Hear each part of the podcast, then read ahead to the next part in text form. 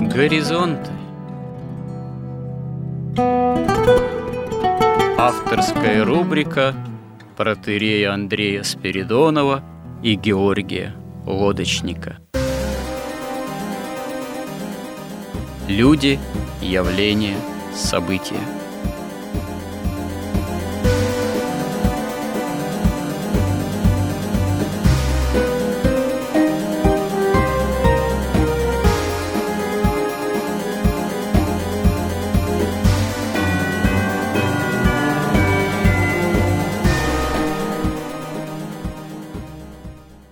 Добрый день, уважаемые радиослушатели. В эфире радио «Благовещение» и в нашей постоянной рубрике «Горизонты» я, протерей Андрей Спиридонов, и мой добрый постоянный собеседник Георгий Лодочник. Продолжаем наши смысловые и словесные изыскания, в данном случае на тему «Русская идея», русская в какой-то степени идеология – эта тема прямо связана с темой истории как промысел Божий, а в рамках уже попыток поговорить о том, что такое русская идея, мы пришли к выводу в разговоре о таком феномене, как русофобия, что русофобия – это, собственно говоря, есть противление истине. Противление истине в самой, вот, можно сказать, истории и современности – и поскольку Русь и русская идея – это из всех земных царств, государств и народов не то чтобы самое идеальное царство и самый идеальный народ, а, по крайней мере, то царство земное и тот народ на земле, который в наибольшей степени вообще саму цель следовать истине – истине во Христе в истории ставил в том числе и как главную идею своей жизни на земле своего бытия и осуществление э, земного строительства в том числе. О чем еще нам следует поговорить, а что такое, кстати говоря, сама попытка осуществлять это земное строительство, и как это должно было бы выражаться и почему до конца это никогда в полной степени оказывается невыразимо и неосуществимо. Но прежде мы, когда говорили о русофобии, что русофобия – это не ненависть крови, к определенной национальной принадлежности, как, допустим, тот же антисемитизм. Это именно скорее ненависть к истине, к самому Христу и ко всему тому, что связано с попыткой жить именно во Христе, жить согласно христианского миропонимания. И в разговоре мы, в общем, определили, что есть э, по меньшей мере три уровня того, что вот можно называть русофобией. Это такой уровень метафизический, уровень геополитический и уровень такой, ну, культурный, можно сказать. Вот, они все между собой, безусловно, взаимосвязаны, и одно из другого проистекает. И все это имеет, собственно говоря, в плане идейного тоже содержания такие аналоги, и не просто аналоги, а ну, происхождение еще библейского характера. В этом смысле, как это не парадоксально звучит, ну, может быть, несколько утрируя, первый русофоб – это Каин. Ну, не в буквальном смысле, конечно, потому что во времена Авеля и Каина никаких других народов-то на земле и не было. Но если иметь в виду ярко выраженную ненависть к истине, и причем ненависть, имеющую такой братоубийственный характер, то да, Авель – это первый представитель на земле среди первых же людей, который совершенно сознательно осуществляет противление истине. И это противление, оно находит выражение прежде в убийстве собственного брата Авеля, а потом в прямой лжи Богу, что я сторож брату своему и изгнанничестве, именно таком тоже сознательном, потому что от лица Божия Каин уходит сознательно, будучи уже таким изгнанником сознательно выбирает изгнанничество на земле, таким стенающим, трясущимся в своей этой братоубийственной, греховной, богоненавистнической определенности. Он же начинает строительство городов, строительство культурное на земле, автономное от Бога, богоборческое. И как мы уже и ранее в наших сюжетах говорили, даже послепотопное человечество, несмотря на то, что физически ветвь Каина потопом уничтожена, имеет своих духовных потомков, духовных последователей вплоть до наших дней. И, собственно говоря, вот в том явлении, о котором мы говорим, ну, достаточно конкретном в идейном отношении, в той же, например, русофобии, можно сказать, что духовные потомки Каина тоже себе находят прибежище. Вот мы, собственно говоря, в прошлый раз остановились на том, что надо поговорить на тему, а как действительно вот с этих метафизических основ можно сказать, таких, ну, что ли, чуть ли не мистических, если так можно выразиться, но остановимся на понятии метафизических основ, потому что понятие мистическое, оно имеет более такой дурной привкус, и, можно сказать, в большей степени разного рода магия, оккультизмом испорчена. Ну, вот берем, значит, такое понимание, что есть некий метафизический уровень, можно сказать, про библейский еще, вот если обращаться, к примеру, Каина, этой самой русофобии. А что такое в отношении к этому метафизическому уровню следующий такой вот геополитический? И, собственно говоря, для нашего времени, если разговор заходит о геополитике, то наиболее это и актуальный среди с многими разного рода событиями наших дней, в том числе и имеющих военный характер. Вот мы об этом тоже обещали нашим слушателям поговорить, и здесь вам слово, Георгий, пожалуйста. Ну, может быть, мы начнем с того, что вот мы говорим русская идея, и русскую идею надо найти, многие говорят, ее ищут, как бы доработать, развить там, и как будто есть еще очень много идей. Вот. Но на самом деле идей всего две. Можно начать с этого. Борхес, вот известный, великолепнейший писатель, он написал целое эссе, где утверждал, что все литературные сюжеты сводятся к четырем, что истории всего четыре. Это история осажденного города, например, история возвращения домой, ну вот из какого-то путешествия, это какой-то поиск чего угодно, хоть какого-то предмета, загадки, клада, Бога. И история о, как он говорит, самоубийстве Бога. И всю мировую литературу, в принципе, он вот сводит к этим четырем сюжетам.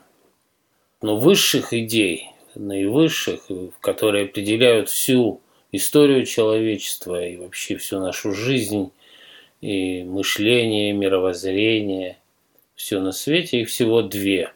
Это, собственно, Э, две тайны, можно так сказать. Это воплощение тайны спасения, которая началась аж до сотворения мира, потому что Иисус Христос, Господь, Он сразу принял на себя эту миссию спасения человечества в случае, если оно падет, но поскольку Бог всемогущий, Он знал, что оно падет. И это воплощение тайны беззакония. И она на протяжении истории проявлялась и в Библии описана. Это Авель и Каин, как вы говорили. Это Вавилон и Авраам. Это после Христа Христос и уже Каин плюс Вавилон. То есть эти как бы идеи, эти два восстания против Бога, два образа восстания, да, противления соединились. Вот сейчас в наше время. Ну и по существу это идея спасения и Царствия Небесного, и, напротив, борется с ней идея прогресса и Царствия Земного. Можно сказать, это идея добра и зла, идея истины, исследование истине, как воли Бога живого, исследование собственной выгоде, ну или не собственной выгоде, а, скажем, выгоде чьей-то или выгоде, в конце концов, сатаны – и вся история человечества – это история, как мы говорили, разделения, отделения добра от зла, истины от выгоды, ну и Царствия Небесного от Царствия Земного, в конце концов. Дело в том, что вот это вот воплощение тайны беззакония, ей дано проявиться во всей полноте, мы знаем. Это описал апостол Иоанн в своем откровении, как абсолютно зло просто поглотит весь мир, всю землю. Да, останется небольшое количество только праведников и христиан. И этот процесс по сути, процесс вот этот вот воплощения тайны беззакония, он называется прогрессом. Он как бы изначально от Каина идет и все. И мы могли бы ну, попробовать, так сказать, что ли, реставрировать, как это все начиналось, как происходило и как это все развивается сейчас. Мы говорили о том, что свет, в Библии написано, что есть свет, Иисус Христос, Он говорит, я есть свет его свет истины и любви, жизни и благодати, милосердия и справедливости. И есть тьма, то есть разум твари, не просвещенный божественным светом. Этот свет воспринимается только верой. И вот в момент утраты веры утрачивается любовь и утрачивается возможность воспринимать свет божественный. Ну или может быть наоборот – Сначала утрачивается любовь, потом утрачивается вера. В любом случае утрачиваются эти обе обязательно вместе, чаще всего. Наверное, это как-то, простите, просто замечу, взаимосвязано. Одно обуславливает другое. Оскудение любви способствует оскудению веры, а оскудение веры, в свою очередь, способствует оскудению любви как таковой. А что она является первичным порой в ту или иную эпоху, ну, это вопрос, наверное, да.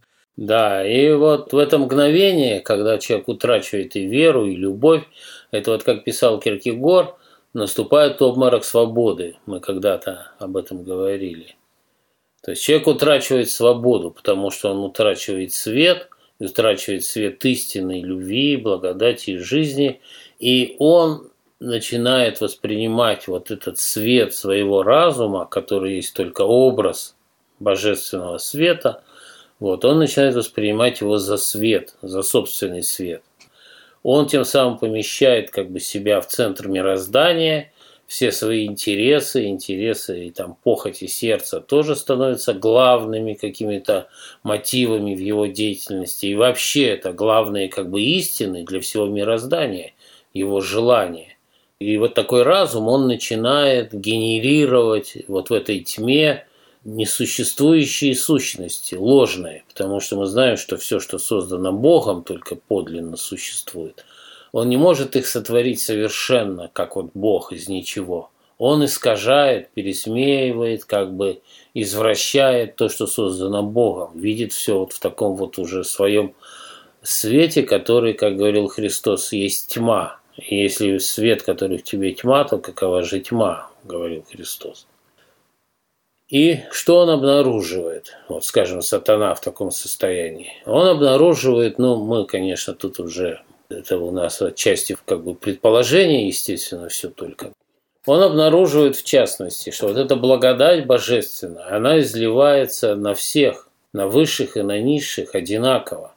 Конечно, когда твой разум уже во мраке – ты в центре мира, но ты воспринимаешь, это не только как бы сатана, это каждый человек к этому склонен, потому что вот это свойство сатанизма, оно пронизывает просто человечество.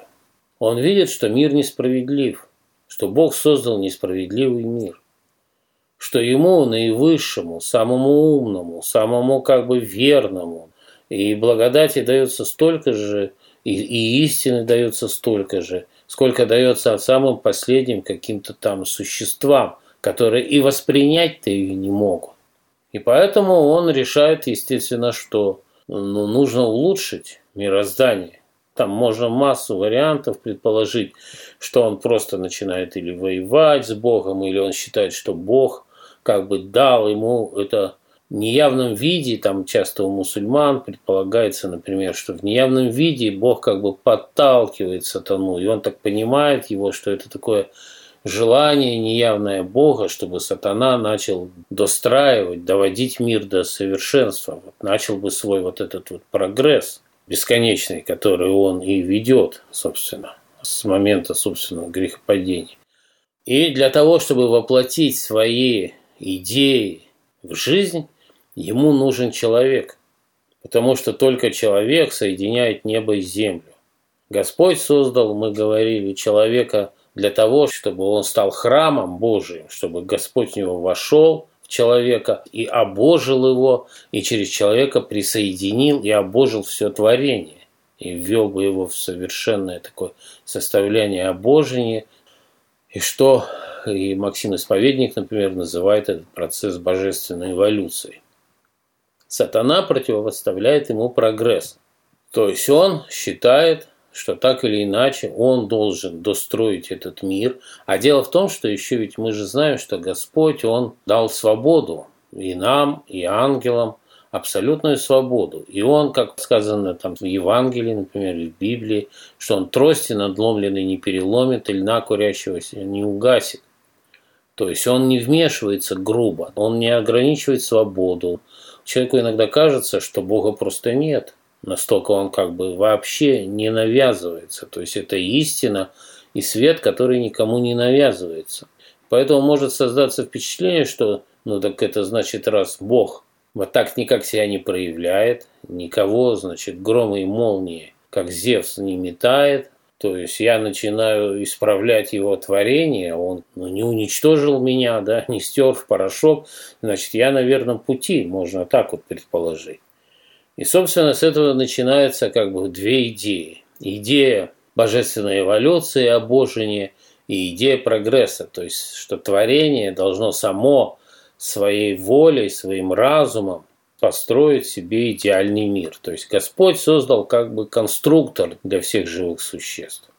Естественно, сатана, он считает, как высший ангел, находясь вот в этой тьме, он начинает вводить вот эти правила что позволено Юпитеру, то не позволено быку, грубо говоря. Он начинает строить темную иерархию, где все решает сила, в первую очередь, конечно, сила ума, как бы сила каких-то качеств вообще, даже в каком-то смысле, в таком темном сила таких, возможно, даже добродетелей, хотя они на самом деле являются зло, какие-то, как вот у воров в законе, там, допустим, да, или у каких-нибудь коммунистов. Впрочем, это, можно сказать, одно и то же. То есть возникает иерархия, то есть ты стань лучше, вот тебе, пожалуйста, прогресс, вот тебе, значит, тайные общества, вот тебе тайные знания, вот становись лучше, и ты будешь получать больше, и ты получишь власть, и нижние тебе должны, обязаны служить как бы по справедливости. А поскольку они ниже тебя, они, конечно, недостойны тебя, потому что ну, они так или иначе ну, не поднялись на эту высоту, и ты можешь ими манипулировать, использовать их слабости, ты можешь их наказывать, казнить, принуждать, обманывать, манипулировать. Это как раз только повышает тебя в иерархии вот этой темной, сатанической, да, никак не понижает. То есть вот эти принципы, которые выразились в конце концов вот в этих вот пищевых цепях, что сильный поедает слабого, в конкуренции, в капитализме, в большевизме, в либерализме, в язычестве, во всех этих безумных жертвоприношениях, которые давно утратили.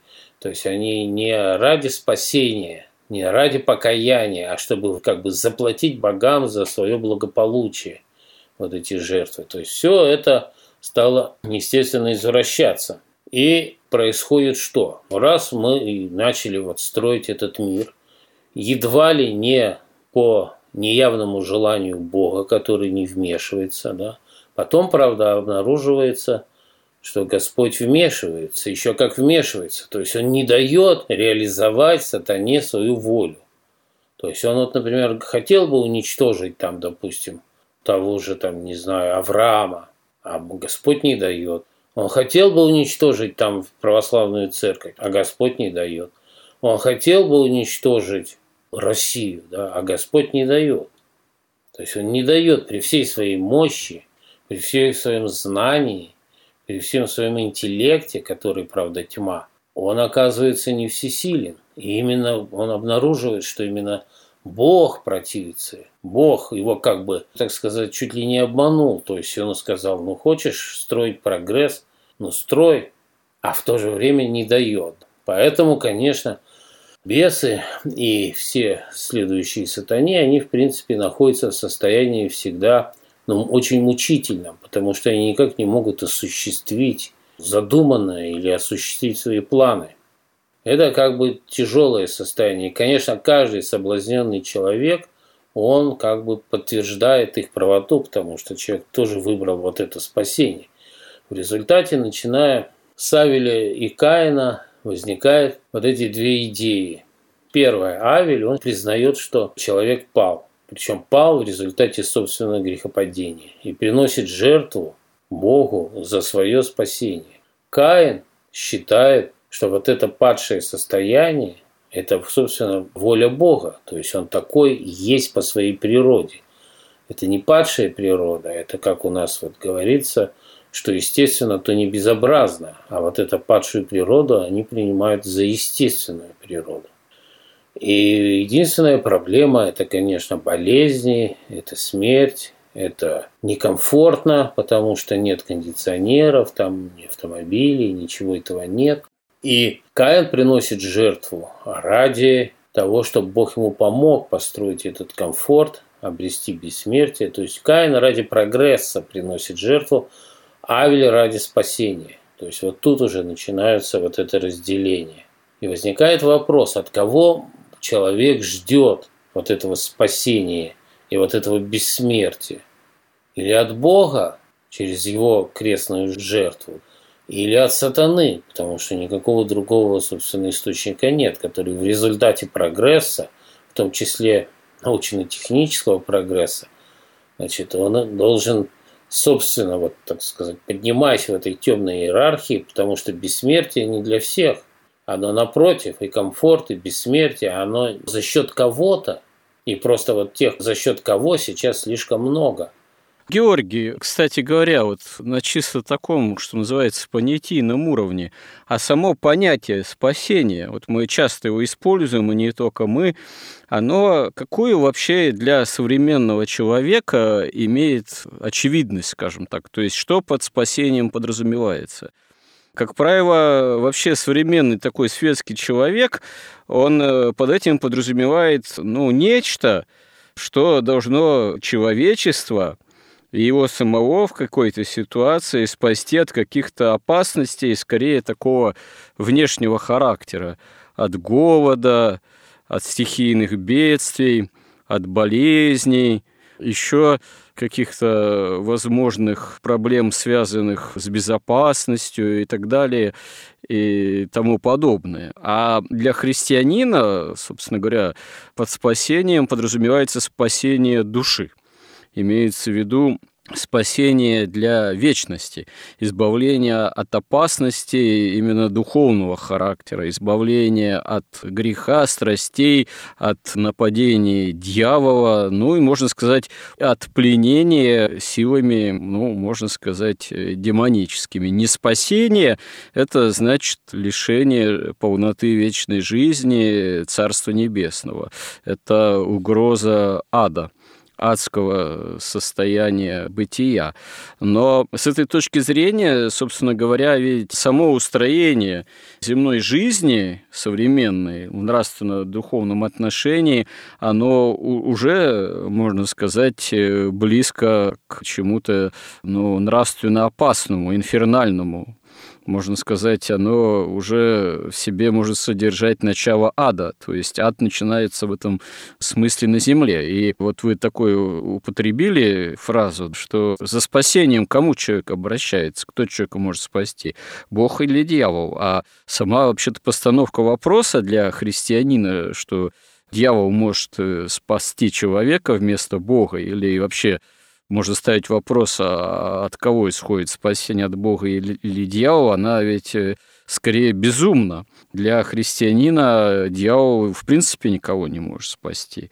Тут, возможно, я оговорился, я имел в виду, от кого ждать бессмертия. Да нет, не то, что вы оговорились, я просто имею в виду, что если мы даже употребляем да, понятие вот спасения, ну, хорошо, бессмертие, то важно некоторые уточнения, важно некоторая понятийная ясность применительно вообще вот э, к тем или иным мировоззренческим ну, построениям, константам, которые имеют место быть в современном мире, который скорее вот все более нехристианским становится. Собственно говоря, понятие спасения, это слово употребление, оно свойственно ведь не только христианам. Его порой употребляют люди и не обязательно христианского миропонимания, которые, в свою очередь, в это вкладывают некий свой смысл, а он может очень серьезно различаться с именно христианским миропониманием. И здесь, да, тогда понятие бессмертия, что оно в себя включает. Если бессмертие включает в себя адское состояние, что называется, то для христианина это бессмертие бедственное, гибельное, опять же.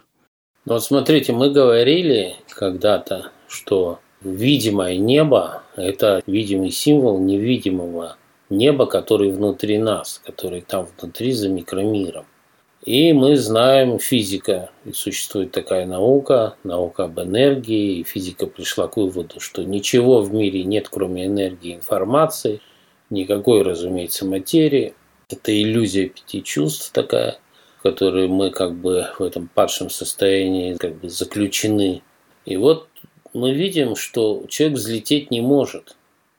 Он не может взять и как птица взлететь. Но сатана говорит, да нет, вот вам научно-технический прогресс, вы можете летать и даже на Луну. Но вы можете летать только вот в этом как бы материальном мире, вы в духовный никак не можете подняться. То есть у вас вы пали, вот вы были на каком-то уровне в иерархии бытия и сознания. Вы пали. Никаким прогрессом, никакими своими усилиями вы не можете изменить, ведь чтобы подняться – вот по этой иерархии бытия и сознания настолько, чтобы изменить свою природу, чтобы падшую природу сделать не падшей, для этого нужна колоссальная энергия, которой в принципе у человека нет. Эту энергию ему может дать только Бог. И только через прощение, через искупление, и только через то, что если человек верой начинает принимать вот этот Христов свет в свое сердце и в свой разум – и если он сознательно идет на это. Дело в том, что ведь еще что людям очень как бы неприятно и не нравится, что путь спасения лежит через смерть. А им как раз а сатана говорит, да не надо умирать вам.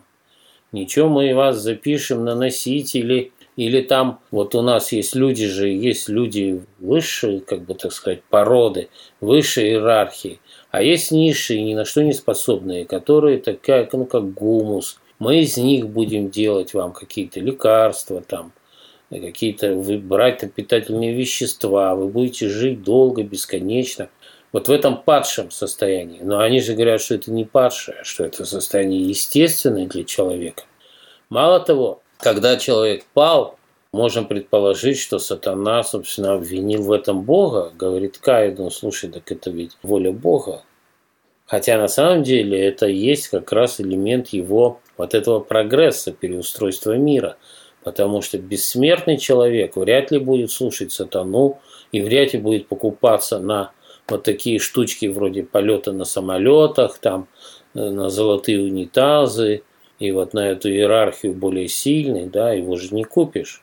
Он должен пасть, он должен оказаться в мире, где все ограничено, где ограничена еда, ограничена земля, ограничены деньги, хотя они их печатают уже неограниченно почти. Ну, так печатали, печатали и допечатались. Структурный кризис экономики, он появился последние годы и десятилетия скорее благодаря еще и раздуванию этого всего и денежного пузыря, и безграничной возможности, якобы безграничной возможности потребления – но ничего в этом плане безграничного не бывает. Все имеет свою подобного рода, как говорится, безудержную попытку раздувать эти все материальные, так сказать, ценности способы, образы потребления, изнанку и оборотную сторону, и конец, так сказать. Вавилон э, грозит пасть.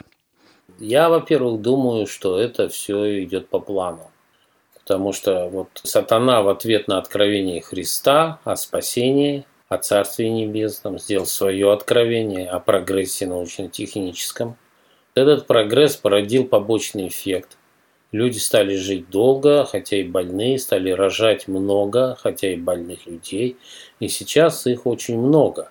Даже адепты сатаны понимают, что их много, они даже там специальный монумент какой-то построили в Америке о том, что людей не должно быть больше, чем 750 миллионов человек, а их 7,5 миллиардов. То есть 9 десятых надо уничтожить. В 10 раз больше получается, да, чем им хотелось бы. Да, это излишне, это такой побочный эффект. Они, как люди как бы разумные, опираясь вот на этот разум, который есть тьма, ну вот, они рационально считают, что ну все, хорошо.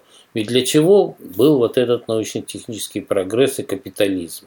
Две основные задачи он решал. Первое – это подрыв веры во Христа, выдача вот вместо божественной эволюции на гора вот этого прогресса, это вместо богословия наука, причем профаническая, примитивная, да, которая манипулируется магией. Это первое ослабление церкви, ее как бы изнутри, как бы вырождение церкви, уничтожение веры. А второе, капитализм – это концентрация власти, потому что власть всегда была привязана, ну, во-первых, к аристократии, это вели роды, там свои блестящие истории. Она была привязана к земле, потому что доходы, налоги и люди, которые как воины, они жили на этих землях. Вот они нашли изящный такой способ через деньги, которые не связаны ни с землей, ни с аристократизмом, ни с чем, просто с мошенничеством. Через эти деньги покорить весь мир, установить собственную власть через эти демократии, установить законы, которые легализуют это мошенничество, это безумие демократии, устанавливают закон выше человека. Они все это смогли и сконцентрировали власть, и деньги, и средства массовой информации, то есть управление мышлением, манипуляции мышлением. Ради этого все делалось. Но сейчас они этого всего достигли. Они достигли, и поэтому зачем сейчас прогресс?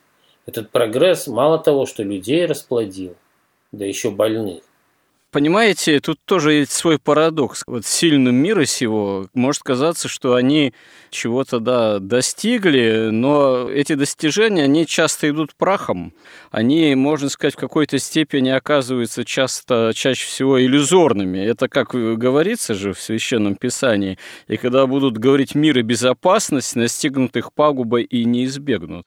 Причем они как бы могут говорить, да, мир и безопасность как некая декларация всеобщая, там, Организация Объединенных Наций, права человека, ценности свободы и демократии. Они могут собираться в своих элитных закрытых клубах и говорить друг другу, да, мы вот близки к тому, что мы вот достигли какого-то и для себя мира и безопасности. Но в любой момент вдруг оказывается, что это все далеко не так, потому что, собственно говоря, ведь и ценности, и идеалы прогресса, если они предлагаются не Богом, а дьяволом, это все равно оказываются ценности, которые построены не на том фундаменте, они построены фактически на песке, и этот фундамент любым попущением, промыслом Божьим в любой момент может быть размыт. И вот как вы говорили, что да, дьявол вот говорит человеку, да нет, еще немного-немного, и ты сможешь жить вечно. Медицина достигнет каких-то высот, какие-нибудь технологии достигнут каких-нибудь высот в скором будущем. Даже если ты до этого не доживешь, ну вот мы тебя там заморозим, какая-нибудь крионика, мы там тебе особенно близких людей там клонируем и ты получишь э, идентичный, так сказать, экземпляр этого близкого человека. Но это все, ну, вот это все победа над старостью, развитие биомедицинских технологий, те или иные проявления трансгуманизма, да еще, да, на цифровой носитель перенесем личность. Но это все тоже иллюзия. Иллюзия, которая еще, наверное, даже в большей степени, чем прогресс, потому что, ну, как бы прогресс, он развивался, да, веками, и в особенности там в 20 столетии он достиг невиданных чудес, да, там расщепление атома, то, что такое компьютеризация, это мы на наших глазах буквально последние десятилетия в особенности ощутили. Появление всех этих гаджетов, там, сенсорных экранов – мобильности, повсеместности, как говаривал еще Элвин Тофлер, и что осуществилось тоже, э, продолжает развиваться на наших глазах, там, интернет, сети, да, да, но это все в сущностном отношении имеет характер все равно иллюзорный, потому что, говорится, все равно человек не может себе прибавить собственными усилиями росту ни на единый локоть, так сказать. Над жизнью и смертью все равно не властен. Это иллюзия. Ну да, сатана, мы знаем, приведет к власти Антихриста во всемирном масштабе. Тайна беззакония будет полностью воплощена, но потом, да, будет второе пришествие Христа, и таким образом, конечно, никогда сатана своей цели не достигнет, потому что он во тьме, его разум ослеплен тьмою. Дело-то даже не только в самом финале, вот таком конкретном земной истории, а еще когда он будет, а репетиции этого финала и то, что ему предшествует, и некие вот закономерности, действующие при именно таком развитии финала земной истории, они имеют место быть и в предшествующие исторические эпохи и неоднократно. Разного рода поменьше антихристы, они уже неоднократно пытались на земле воцариться, но просто не в общемировых масштабах, а там в отдельно взятых, так сказать, странах, там, империях, царствах больших государствах, и всегда это все равно заканчивается ведь крахом. Ну, разумеется. Во-первых, сатана ведь, у него же нет цели вот реального прогресса, да. У него цели получить себе как можно больше душ. Ему нет цели дать людям бессмертие, потому что они тогда, когда они к нему попадут туда, в полную власть. Он же лжец, а те то лжи. Это же понятно. И он совершенно хитро это делает все. Вот это мы сейчас рассказываем о том, как формируется вот этот высший метафизический уровень русофобии. Потому что идей всего две, вся история Земли – борьба этих идей. И интересно, как устроено Господом, что они обе будут реализованы. Вот этот прогресс, он дойдет до своей высшей точки, но наше Царствие Небесное, и наша новая земля, и новое небо. И мы, да, мы должны пройти будем через смерть, и мы должны терпением стяжать души наши. Такая, то есть совершенно противоположная идея. И это вот формируется вот этот метафизический уровень русофобии. Потому что тот же апостол Павел говорит, что не свершится тайна беззакония, пока не будет вот нет удерживающей теперь. И тут мы переходим к самой сущности русской идеи. Мы не будем как бы углубляться, мы об этом уже говорим, которую передачу. Но ее главная суть заключается в том, что это как раз идея хранить православие до конца света, до второго пришествия Христа. Это еще в XI веке в слове о законе и благодати написал уже Иларион и даже предсказал в каком-то смысле падение Византии – Потом в 15 веке эта идея была уже оформлена в виде идеи трех царств, трех православных империй, ссылаясь там на пророчество пророка Даниила. И тут одна особенность у русской идеи. Это не просто сохранить православие как вот чистоту веры, как такую абстрактную идею. Это сохранить православие как воплощенную идею на земле в виде царства православного. Потому что идея и христианская, и русская в том, что в центре этой идеи человек стоит. Человек как семья. Эта семья помещается в церковь, церковь в государство. Государство защищает и церковь, и семью. Да? И возникает вот этот институт и церкви Христовой, институт спасения. Для этого государство должно быть сильным. Поэтому русское государство, оно всегда было таким военным лагерем. Мы уже говорили, из тысячи лет, 700 лет войны. И родилась русская нация просто, да, в битве Куликовой, да, русский народ и русская государственность. Отсюда там возникают какие-то ну, какие-то жертвы. То есть это государство социальное всегда, всегда соборное, потому что как церковь едина, потому что едина благодать, обитающая в членах церкви.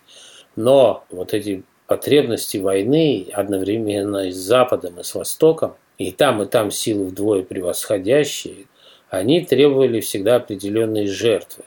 То есть это всегда монархия, это всегда служение, служение и аристократии, служение и народа, и вот крепостничество возникло, только не в такой жесткой форме, как на Западе, потому что Его суть была в том, что когда воины уходили воевать, приходили, а крестьяне в это время могли перейти к другому на работу, князю там или воину, и тогда он оставался без урожая. Тогда им разрешили переходить только в определенный день, пожалуйста, переходите, но чтобы у человека, который пошел на войну, была гарантия, что его земли будут вспаханы и будут собран урожай. Другое дело, что уже вот это западное либеральное растление дошло и все-таки до России. Екатерина II, она отменила вот эту концепцию службы аристократии, но оставила крестьян. Фактически произошла подлейшая подмена. То есть не весь народ служил сохранению православия на земле, а уже закабаленные крестьяне стали служить аристократии, чтобы она могла там одевать эти камзолы, парики и жить роскошной жизнью. Ну вот это, знаете, тоже такой исторический парадокс, что вот удивительная сила у этой оказывается, аристократии внутри собственного там отечества, когда эта аристократия, в данном случае русское российское дворянство, начинает чувствовать вкус к такой вот вольной, разгульной жизни, по сути.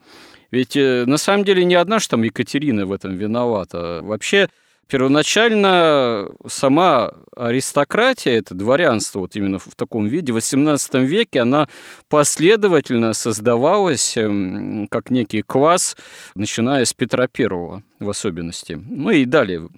И оно было нужно, это приходилось читать историков, вот, именно в таком виде аристократия русская, российская, она была нужна тоже, чтобы обслуживать интересы государства, которое набрало мощь, которое приобрело там регулярную армию, и для содержания этого всего и военной машины нужно было извлекать средства из самого обширного класса народонаселения крестьян.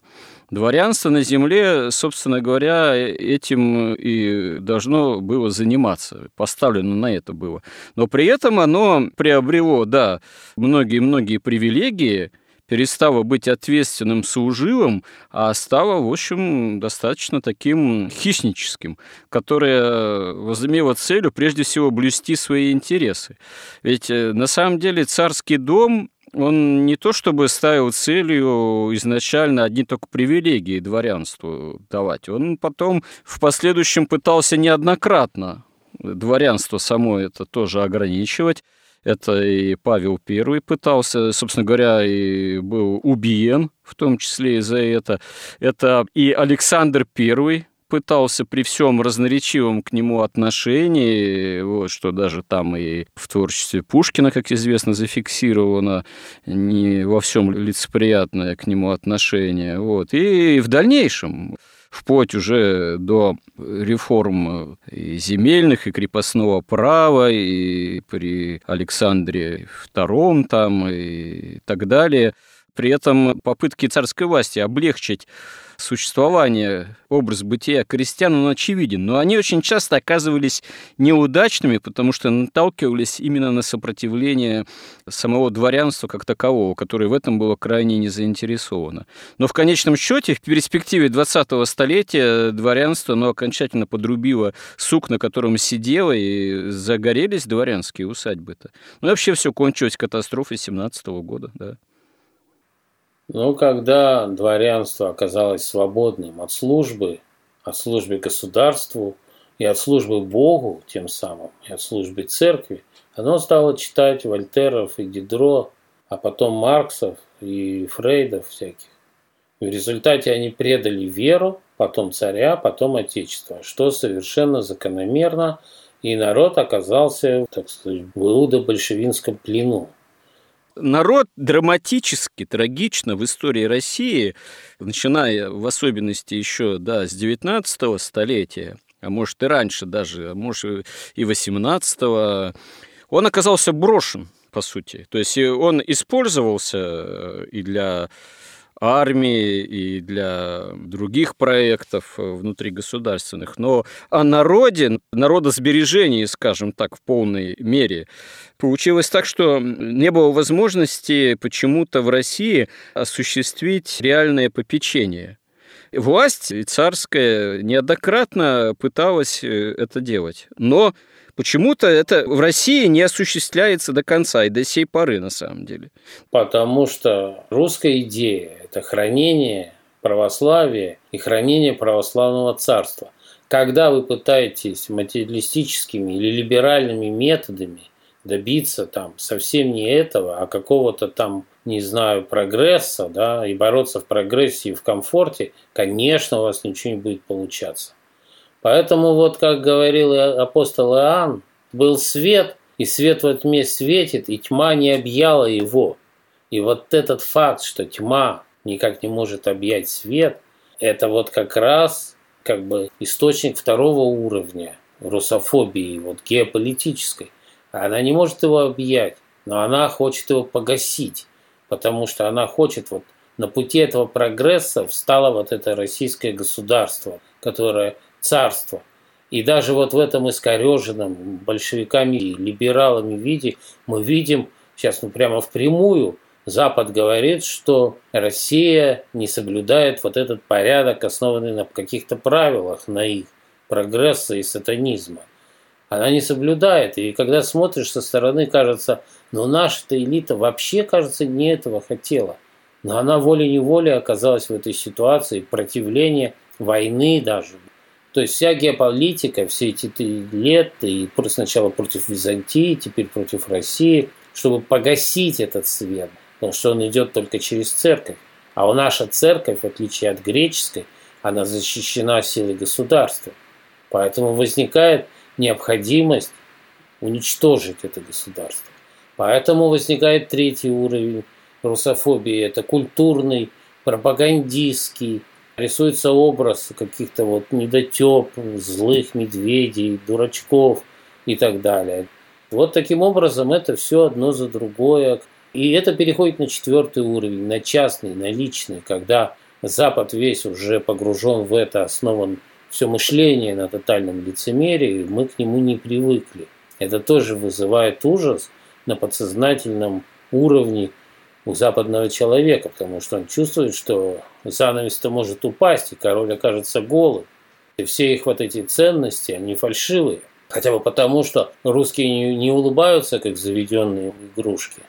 Ну что ж, я думаю, у нас еще есть возможность или необходимость осознанная да, продолжить этот разговор и о третьем, четвертом уровне русофобии, и еще и о том, что такое русская идея применительно, я употребил термин народосбережения, что такое русская идея относительно самого народосбережения, русского народа. Имеется в виду именно народосбережение, именно прежде всего в нравственно-духовном качестве. И как это могло бы выражаться ну, в наше время и в будущем.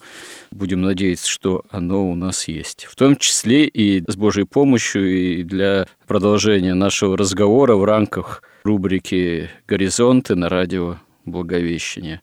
Что ж, спасибо всем, кто с нами, кто нас поддерживает, оказывает помощь, и храни всех Господь. Горизонты на радио Благовещение.